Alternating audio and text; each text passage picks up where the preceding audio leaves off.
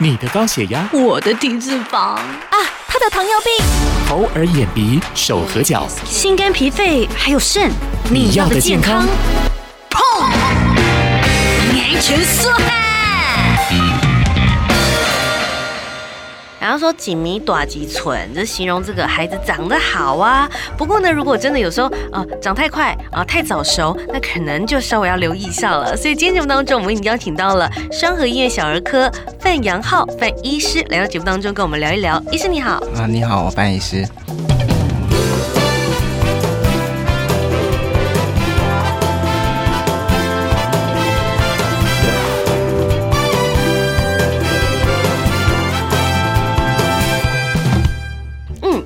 刚才讲到这个状况的，哦，就如果太早熟的话，呃，我们似乎可以称为叫做小儿中枢性早熟。不过，我想一开始要请教一下这个医师，就是我们去如何去判断，所以小朋友是不是太早熟了？那个一个青春期的发展哈，那有规定的一个时间哈，嗯、那一个是一个范围。那一般来说，女孩子常常见的青春期发育大概是八岁到十三周岁出现所谓的乳房的开始的发育。男孩子的话，大概是九到十四岁之间出现第二性征，通常是睾丸的开始，是第一优先的性成熟的现象。在这个范围之外的，就是不大正常。然后我们今天讲的是早熟的话，就是女孩子是八岁前出现第二性征，男孩子是九岁之前出现一些第。那些外观的变化，嗯，所以如果说我确诊了，我知道哦，他真的就是所谓的我们所谓的呃早熟的话，确认为早熟的话，他之后需要做怎么样的治疗，或者是 timing 要怎么抓？OK 哈，那因为那些 timing 的部分，其实因为大家非医疗专业人员，其实有些难度。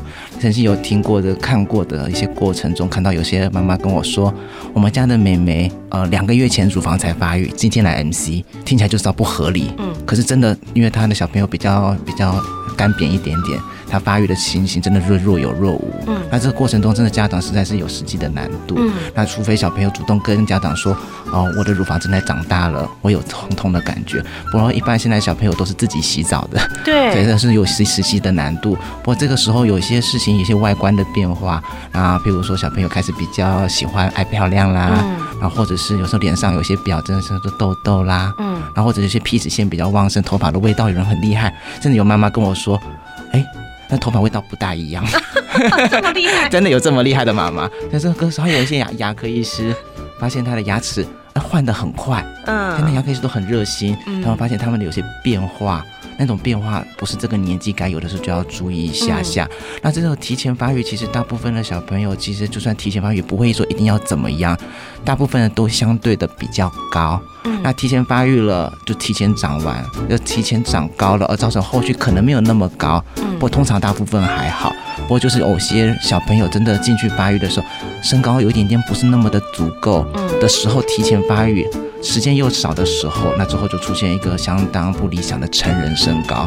那其实大部分这种性早熟，比较不会有什么临床上的疾病，嗯，不过还是要小心。医生的话都是以有病的眼光去看这个事件，确定他没有疾病之后，才会去考虑他的身高的未来的趋势。嗯，可是像医生这样子讲，当然其实就是要提醒父母不要那么紧张啦。是的，是的，就是如果有发现状况，我们就带去给医生去做判断。可是如果真的就是他需要做治疗，就是什么样的程度他必须要做到治疗？Okay, 好，那这个需要一些专业的判断之后，首先还是强调要必须要。确定他的程度、成熟度，排除疾病的可能。嗯，这检查的包括一些抽血的项目，必要的是一些影像学，包括超音波啦，或者脑部的核磁共振的，或一系列的检查。在排除疾病之后，我们有个做检查的利器，就是一张左手的 X 光片，俗称的叫骨龄的分析。啊，那那个可以看一些小朋友内部骨骼的变化，而知道他长高的时间。嗯，因为这个青春期的影响还剩下多少？那万一这个过程中真的提前发育，而他的骨骼不是这个年纪该有的，比如说他的八岁的年纪而已，他的骨骼超过这个年纪的样子，他实际上已经设定在十一岁的样子了。那这时候长高时间就硬生生少了很多年，而造成本来现在高的假象，而造成后续最终长高时间少很多的前提下，有些女孩子本来很高的，后面居然比遗传矮矮的很多很多，超乎爸爸妈妈的意外。很多小朋友本来一开始很高哦，爸爸妈妈说哦一定很高，结果真的是矮到一些困难时，那家就家长有点错愕了。嗯，那不过一些事情一切是以生长的空间而决定，到底还剩多少，那个是要看个人，还有看的当看着呢当下的情况而决定，还有什么样的计划。嗯哼，嗯嗯，所以现在是真的有所谓的治疗的方法，我本来以为都。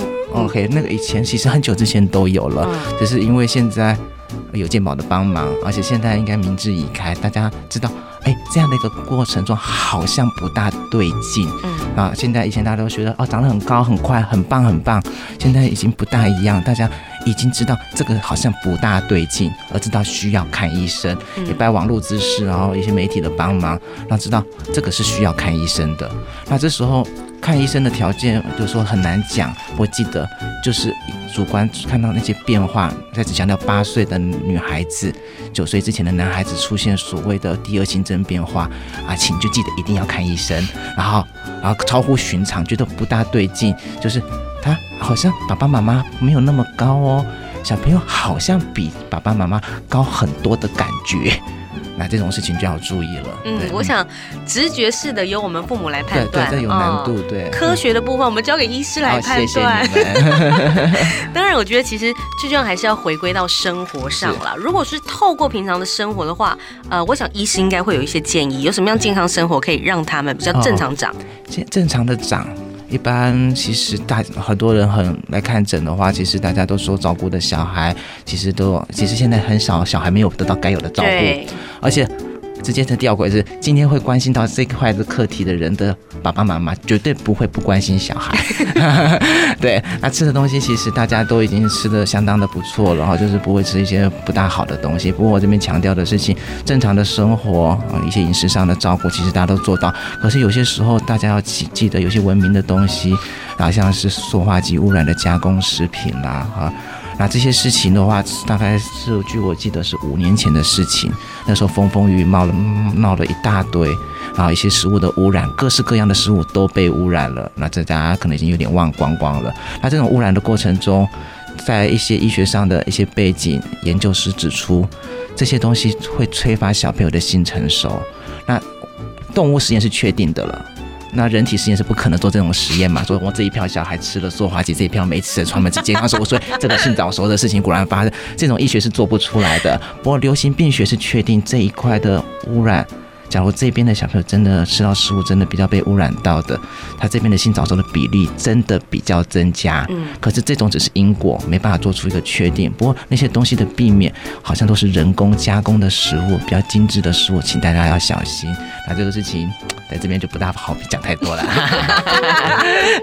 但我觉得确切的方向还是很重要，毕竟现在其实父母你真的很关心小孩啦，但忙，所以有时候外食的比例是确实很增加。那如果我在外头要去选择食物的话，我觉得一是给他几个原则好了。OK 哈，那原则最重要的是，就是食物要吃原形，不吃加工，看起来就是知道它是原来的样子的，就对了。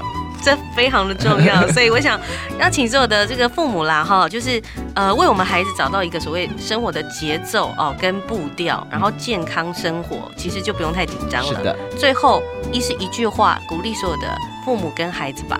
嗯。简单的。嗯啊，性早熟是一种课题哈，那这种课题会让小朋友时间变少。那不过这个事情，请大部分的小爸爸妈妈不要紧张。可是要记得，这个事情要发生的时候，你有一些规定的一种期待。譬如说，你当下的身高觉得要够高，要是有点偏矮偏小，或者爸爸妈妈比较偏矮偏小的小朋友，在发生第二性征发育时，记得看小儿内分泌科医师，那个时候可以知道他的未来到底符不符合期待。